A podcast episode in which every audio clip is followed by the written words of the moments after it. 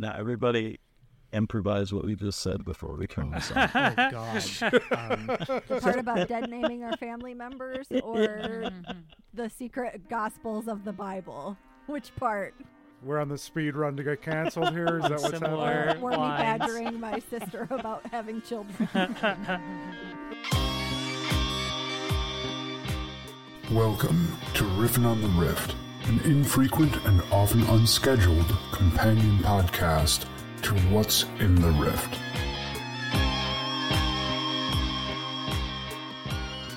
Welcome back to Riffin' on the Rift. I am your host, Josh Burgess. Tonight's episode features Patty Hamilton, who plays Jenny Thomas. From the cast of What's in the Rift, we have Yolandi Hamilton, Ryan Daler, Grayson Stam, and Joseph Rutledge. So let's kick things off. Patty, why don't you tell me a little bit about the world from which Jenny hails?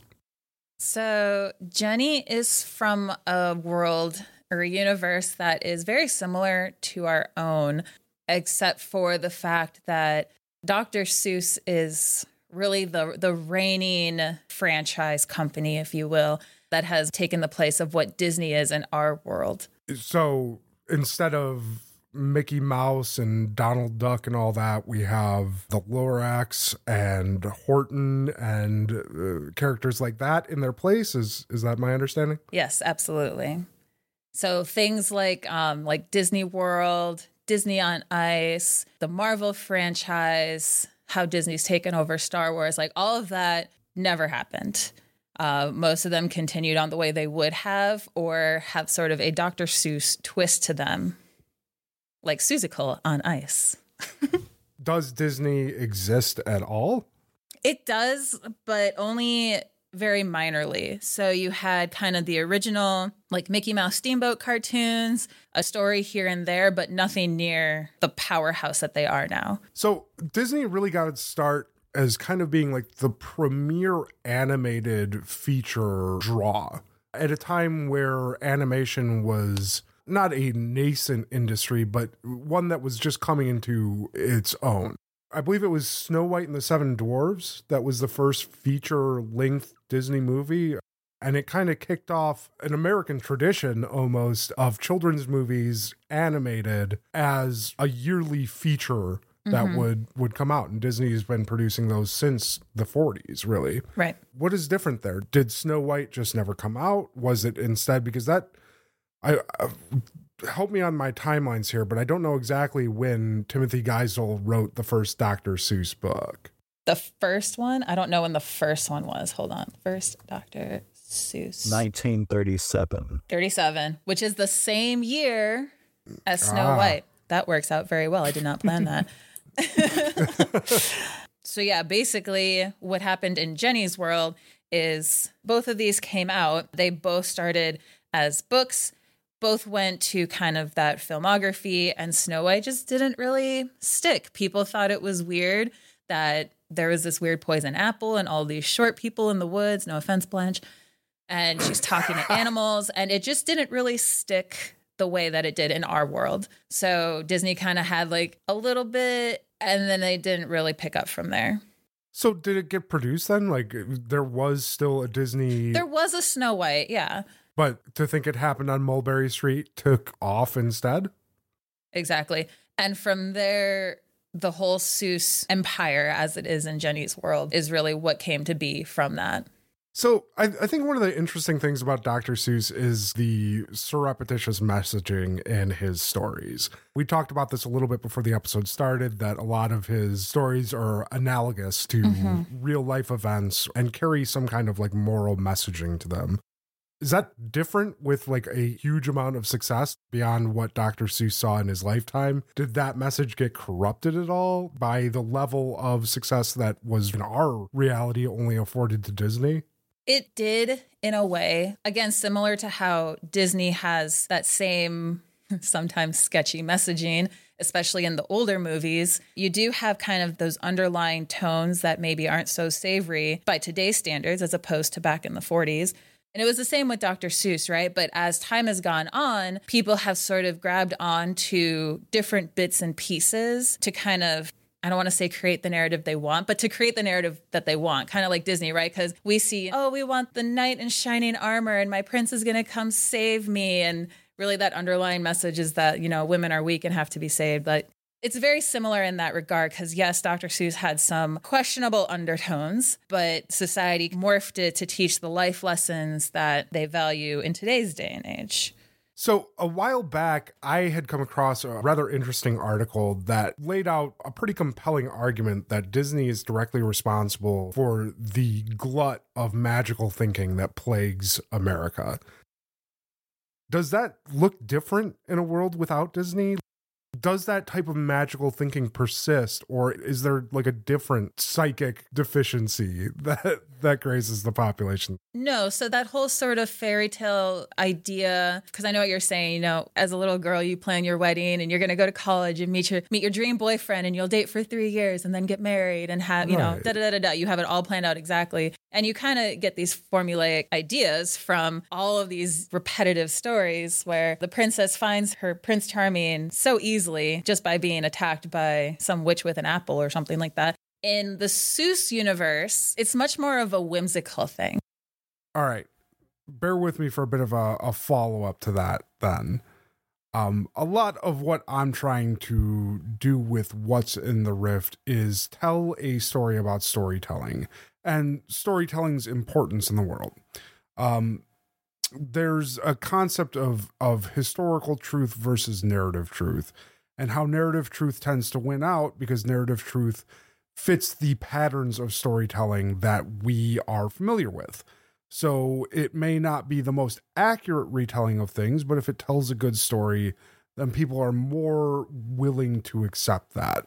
So in our heads, and this is very true, especially in people that study how people remember things, people will tend to remember things in a way that makes sense narratively rather than than may make sense historically. Meaning that our brains favor something that follows a narrative logic versus something that is factually accurate and that we are more apt to believe something that fits how we understand narrative. And this has been shown to be true across different cultures too, so that cultures that have different narrative traditions tend to believe things differently about the world. Right. Like confirmation bias, you're talking? almost it's very similar it, it, it follows kind of the same principles but it's really more about how you understand things having actually happened this is true for for societies all across the world. Like the way that we tell stories about World War II is very much in the same kind of like epic struggle that Lord of the Rings or other Western classics or epics are told. That idea of the the victor tells the story. Sim, yes, it not just tells the story, but we tend to frame history in the same way that we right. frame our fiction stories.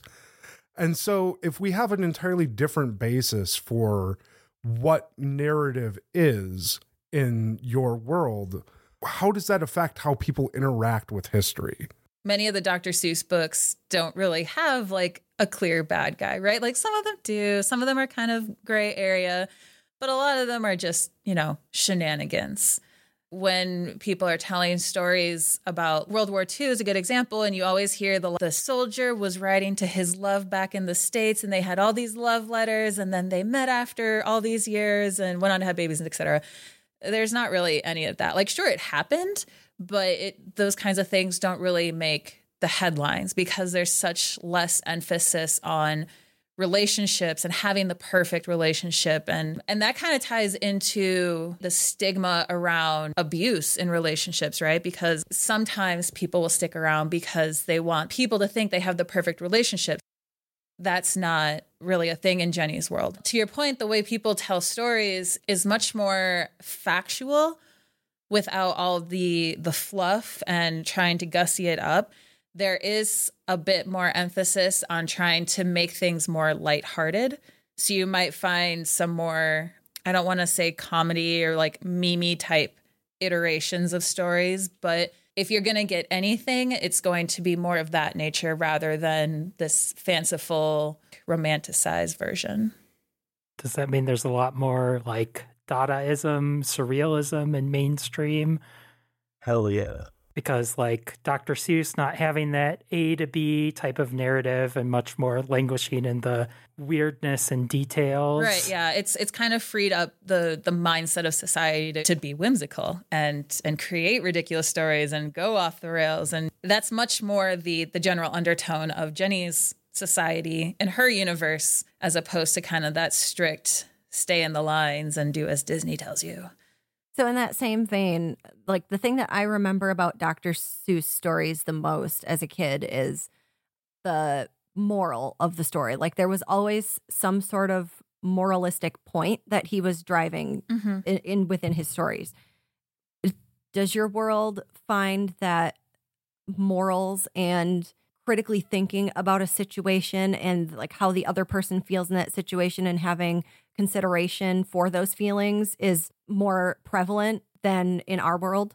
I would say so because the the way that you kind of go about, like you said, you know, you have all this goofy stuff happening, but there is really a moral to the story, and you see that reflected. So people will joke around. But at the end of the day, there's a point, there's a goal, there's a reason that we're here telling this story. And so you kind of see that reflected in people in general, right? They're always going to be, even if you're kind of like falling off the track and you maybe don't follow the strict rules of society, they'll bring you back because there's, at the end of the day, they have that moral anchor, if that makes sense. So we know that California and Florida are like the main like bases of Disney in our world. Like where is the hub of uh the Seuss Corporation or like the Seuss theme parks located? Are they in the same areas or like do we have them in Idaho now or So you do have kind of those big main areas, but it's really all based out of Massachusetts, Hmm. which is where he's from. that makes sense. So Massachusetts has like Seuss headquarters. There's a big theme park in Boston, and it's like a whole thing. Massachusetts is is very Seuss oriented, and Boston is actually you know how Orlando is kind of very mm-hmm. Disney oriented. Boston is very Seuss oriented. not to ruin the mood here or anything, but we're going to steer the conversation here a little bit more towards Jenny's background. While your world honestly sounds pretty nice, Jenny has some personal tragedy in her past. Do you want to let our audience in on that? I don't know if you guys remember when I described her, but she has, you know, long sleeves, her legs are all covered and everything like that, even though it is unseasonably warm in Florida. Hmm. yep, I brought it back. You happy with that? But this is due to a tragedy from when she was a kid, like single digits. Her dad was a scientist and he was at home doing some experiment and he actually started a house fire. In this house fire, Jenny's mom passed away and she almost did. She didn't. She has burns all over her body, which is why she keeps her skin covered. And we'll talk a little bit more about who your father is when we get to your character sheet, but how did that shape Jenny's own personal development? It had a really big impact. So, first and foremost, she doesn't blame her dad for what happened. So, they still have a very good relationship. Jenny, however, she was she's very quiet and shy to begin with. This certainly didn't help, right? And she's got scars, and especially you start get into middle school and kids are assholes. And so that didn't really go well. So she stayed very quiet, very reserved, even more so after the incident. She does have her one best friend, Rachel, that's pretty much it. Like Rachel's her girl. She doesn't have any other friends. Rachel will invite her out with other people. Jenny doesn't really care to really invest in those relationships. Rachel is is her tie to friendship. And so they've stayed friends through high school, college. They still talk very frequently. But Jenny is I wouldn't say socially awkward. She has more of the vibe of feeling the need to prove herself to people. I'm just trying to imagine a world where everybody's childhood idealistic standards were created by morally geared tales rather than romanticized fairy tales and how that would shape the way in which we all interact with each other. I imagine it to be like an episode of Sesame Street, but just like all the time, everywhere. The part that's getting me about it is a lot of the Dr. Seuss stories have like a very, I guess, non-linear element to them, where things don't necessarily have to make sense to move forward. So it requires some kind of critical thinking from the child. So I, I'd like to imagine that the world has more one, empathy for the morals, and two, more like critical thinking skills. Right, more of an ability to solve their own problems mm-hmm. without needing mediators or someone to intervene or like as children, adults to step in and figure it out. They just handle it. Sounds really nice actually. It really does. And not so much a push toward romantic situations and romantic relationships would do a lot of people a world of good. God, this is the best world we've talked about so far. What what's wrong with my world? You don't want to spend time at the Church of Jason? I, I met the guy no. and he shot me. So he's a real dick. Yeah. Let's dive into your character sheet a little bit, Patty. I've got Jenny Thomas pulled up right now. Let's cover your distinctions first. I have witness to the weird, flirted with death, and rolling on the wheel of life. Um, can you explain those to me? Sure. So the first one, witness to the weird. I guess I didn't really explain this part. So Jenny in college at one point was going through boxes in the attic and she found a newspaper clipping that talked about the funeral services for her mother as well as herself, implying that she had also passed. Obviously, that was a shock to her as she was sitting there reading it. And she got scared, of course. I mean, what else? How else would you react to that? at first she just kind of blew it off but then weird things started happening things along the lines of a glitch in the matrix such as that newspaper clipping talking about her funeral services and that's really what got her researching all these weird phenomenon that eventually led her to the rift flirted with death comes straight from the fire that killed her mother right? Because she barely made it out alive. She almost perished there. So that one is pretty straightforward. And rolling on the wheel of life, another product of making it through the fire, Jenny became very fascinated with the cycle of life and death, rebirth, that whole idea.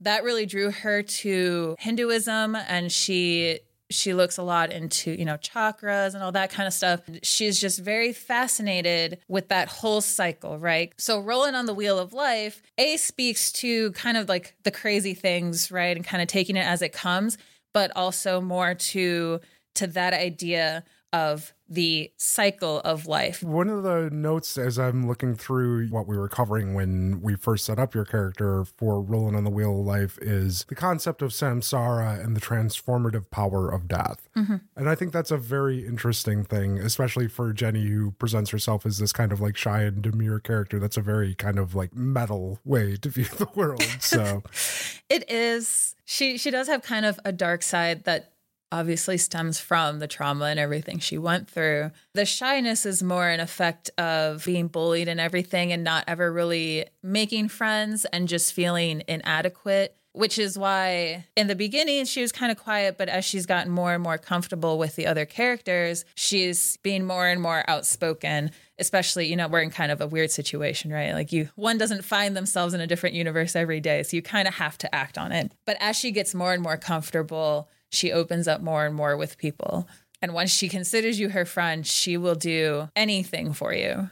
Let's move on to the relationship section. You obviously have the D6 with every other cast member on the show, but uh, for your unique relationships, you have a D10 relationship with Rachel Brownstein and a D10 relationship with Stephen Thomas.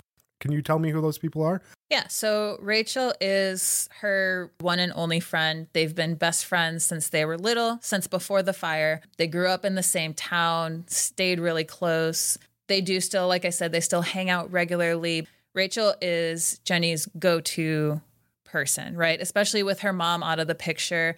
A lot of the how your body changes as a female that came from Rachel and her mom and that kind of stuff because dads get kind of awkward when that happens.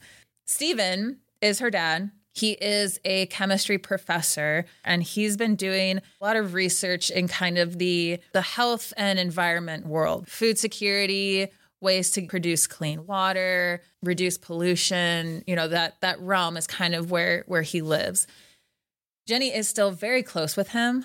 They had a lot of heart to hearts, really talked about what happened, how she's feeling. So she's very close to him.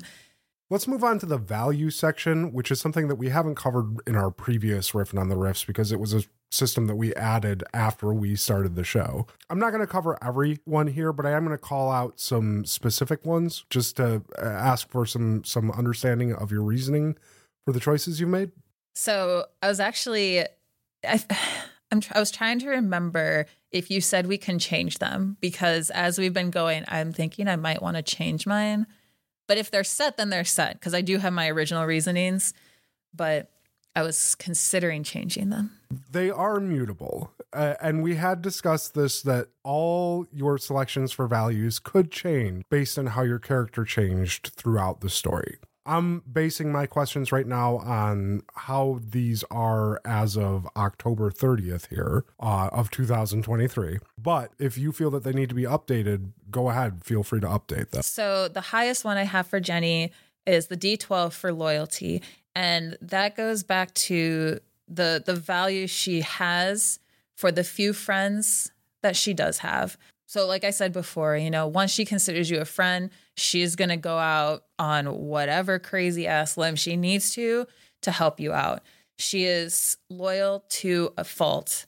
The party is very quickly becoming friends with her in her mind. Um, obviously, that need to survive amplifies that and makes that happen a little bit faster than it normally would. But that's why I had loyalty the highest for her and that one I would not change. The second highest one I have, the D10, is for redemption. And that is in line with what I was saying, her perception of how people view her, which may or may not be true, but she always just feels like people assume she's worthless or whatever. And she feels that need to prove herself. And that's very very much in the forefront of of her mind. And when she's meeting people and interacting with people that's that's one of the main things that's always running through her head which is why i made that uh, the second highest. And then what i was thinking about changing was actually moving pragmatism up is currently a d6 which is the fourth one down. My reasoning for that is jenny has obviously learned to survive and has had to deal with a lot of things. And a lot of that speaks to her pragmatism. And that's been coming up more and more as we're going through the story. And so, as she's finding herself in this world and having to deal with all these issues, her pragmatic skills are really coming into play. Yeah, and I think that that's a very good call, especially considering that Jenny fills the straight man role more often than not in our show. And that actually speaks to the third one, which I have is justice. She always wants, you know, people, you got to do right by her, right by other people. It's not fair to cheat people out of things for whatever reason. She holds that very highly, which is, well, I'm not going to spoil the episode. Never mind. You'll have to listen to find out. the interesting thing, I think, pairing Tosca, who comes from this very ridiculous, lawless world, with Jenny, who is very much a mm-hmm. do right by everyone type of it's character. Been interesting. yeah, helped set off that dichotomy of these different worlds and how they interacted with one another as they started to blend and meld. Right. I will say this of all the characters, one of the most interesting things about your value section is that you have the most stark differences between your lows and your highs. You have three marked as D4s in your values, mm-hmm. and you have the most values over a D8 which I think is min maxing, baby. yeah, very, very interesting. And I did do that on purpose because the things that Jenny really values, she values heavily. Just to be clear, like we are a narrative system. There's no time that I will call for like give me a justice roll, for instance. So you can make the same type of rolls coming from a place of loyalty versus a place of self reservation. Mm-hmm. It's just how you explain the character motivation when you do right. it, right? And it's a way to keep understanding your character and how your character acts in mind when you're rolling for that character, right? right? And that's that's why because again, she's very driven by her loyalty to people, which is why I made right. that so high let's talk about your specialties. You have two major specialties and two minor, just like everyone else on the show. Your major specialties are healer and spiritualist, and your minor specialties are investigator and enforcer. Why don't you tell me a little bit about your major specialties first? Let's start with healer.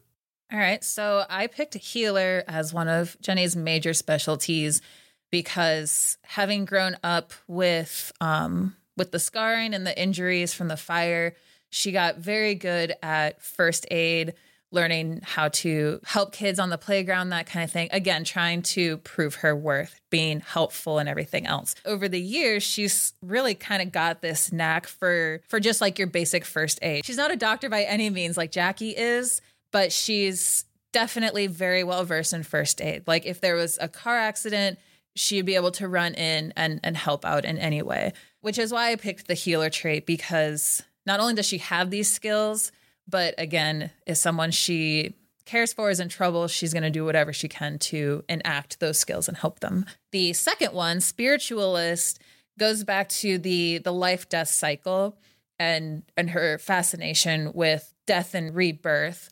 So it's not so much religious, I suppose, the reason why I picked that one, although it definitely has ties to religion. It is more the spiritualist ideas of life and reincarnation and things of that nature. Just to give our listeners uh, an understanding of spiritualist and why it would work in Jenny's situation, let me read the description for the specialty. For spiritualist, we have this specialty is reserved for characters that possess a deep involvement with a religious or otherwise spiritual faction in their world. They understand the tenets of religion and the inner workings of religious systems. They may use this connection to mysticism as a reserve of inner strength to get themselves through trying situations. And I think that last sentence is probably key most for Jenny, as she very much relies on her understanding of samsara and philosophy and the wheel of life mm-hmm. as a way to process and understand the world around her. Would, right. Would you consider that accurate? Yeah, absolutely. It's definitely, I don't want to ruin the episode. um, yeah, it's it's definitely something that she leans very heavily on for all the aforementioned reasons. Let's move on to your minor specialties. There we have investigator and enforcer. Let's start with investigator. So I chose investigator because Jenny, due to the glitch in the matrix type events that have happened to her, she has dove headfirst into all of the internet nonsense that you could find or imagine on glitches in the matrix, that whole theory. She is doing it very methodical, very investigative in nature because she wants she wants answers, right? But she wants the answers to make sense. You know, sometimes you go on Reddit or insert social media here and there's just people, you know, talking about random ridiculous things that don't make sense. But then there's other places where people have done research and they point to data and all of this stuff. And so she's very methodical in trying to investigate this concept of a glitch in the matrix, trying to figure out if it's real and what causes it and all that kind of stuff. Okay. Enforcer, I chose because so going back originally to the fire, she had to fight tooth and nail. So enforcer reserved for those who can get down and dirty close up in a fight. They can punch, kick, stab. So originally in the fire, she literally had to fight her way out of the house to survive. Going forward in life, kind of that idea of not physically fighting to survive, but sort of emotionally, mentally fighting to survive based on everything that had happened the loss of her mother, kids at school making fun of her for her burns. All of that stuff and just sort of that general idea. But then, furthermore, the way she will throw some bows if you threaten her friends.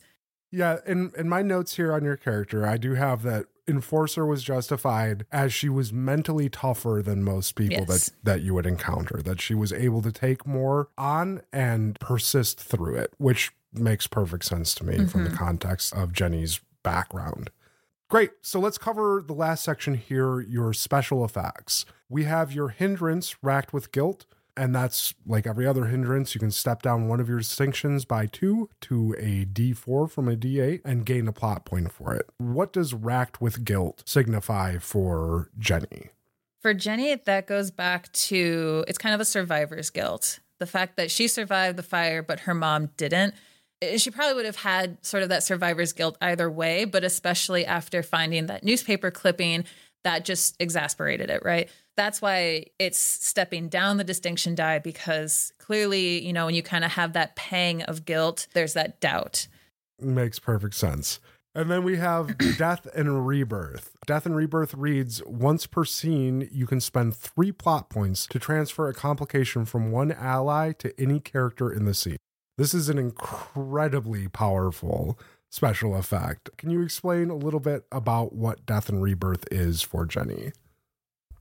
At the risk of repeating myself, it goes back to her fascination with that that cycle of life and death. The application of it to this this effect is making someone not die, but you're giving them such a hindrance, right? But the other person is now surviving, right? So you've now affected that cycle where one person was in the negative for whatever reason. You've now flipped that, if that makes sense. I don't feel like I articulated that very well. No, and and that's the thing. I think that you might be trying to lock yourself down into something that makes sense from like a mechanical standpoint. I think from a narrative standpoint, and the reason that I allowed the special effect is because it speaks more towards Jenny being able to reframe things for other people. yes, that's a much better way to say it. That's where it made sense to me from like a narrative standpoint Mhm. in our system. So yeah, and your last one is simply called I'll protect you. And that reads once per scene, spend a plot point to protect an ally, preventing a complication and or hindrance. So this one is pretty straightforward. Um, again, her loyalty to protect her friends, which is presented by literally preventing some sort of issue. I feel like that one doesn't need too much explanation. It's pretty straightforward. No, yeah, I think that pretty much covers it. Thank you so much for joining us today, Patty. We are absolutely overjoyed to have you on our cast and to have you here to talk about your character, Jenny Thomas. This has been Riffin on the Rift.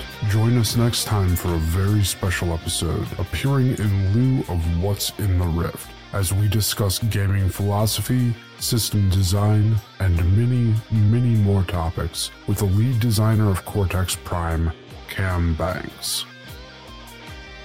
Thank you, and bye.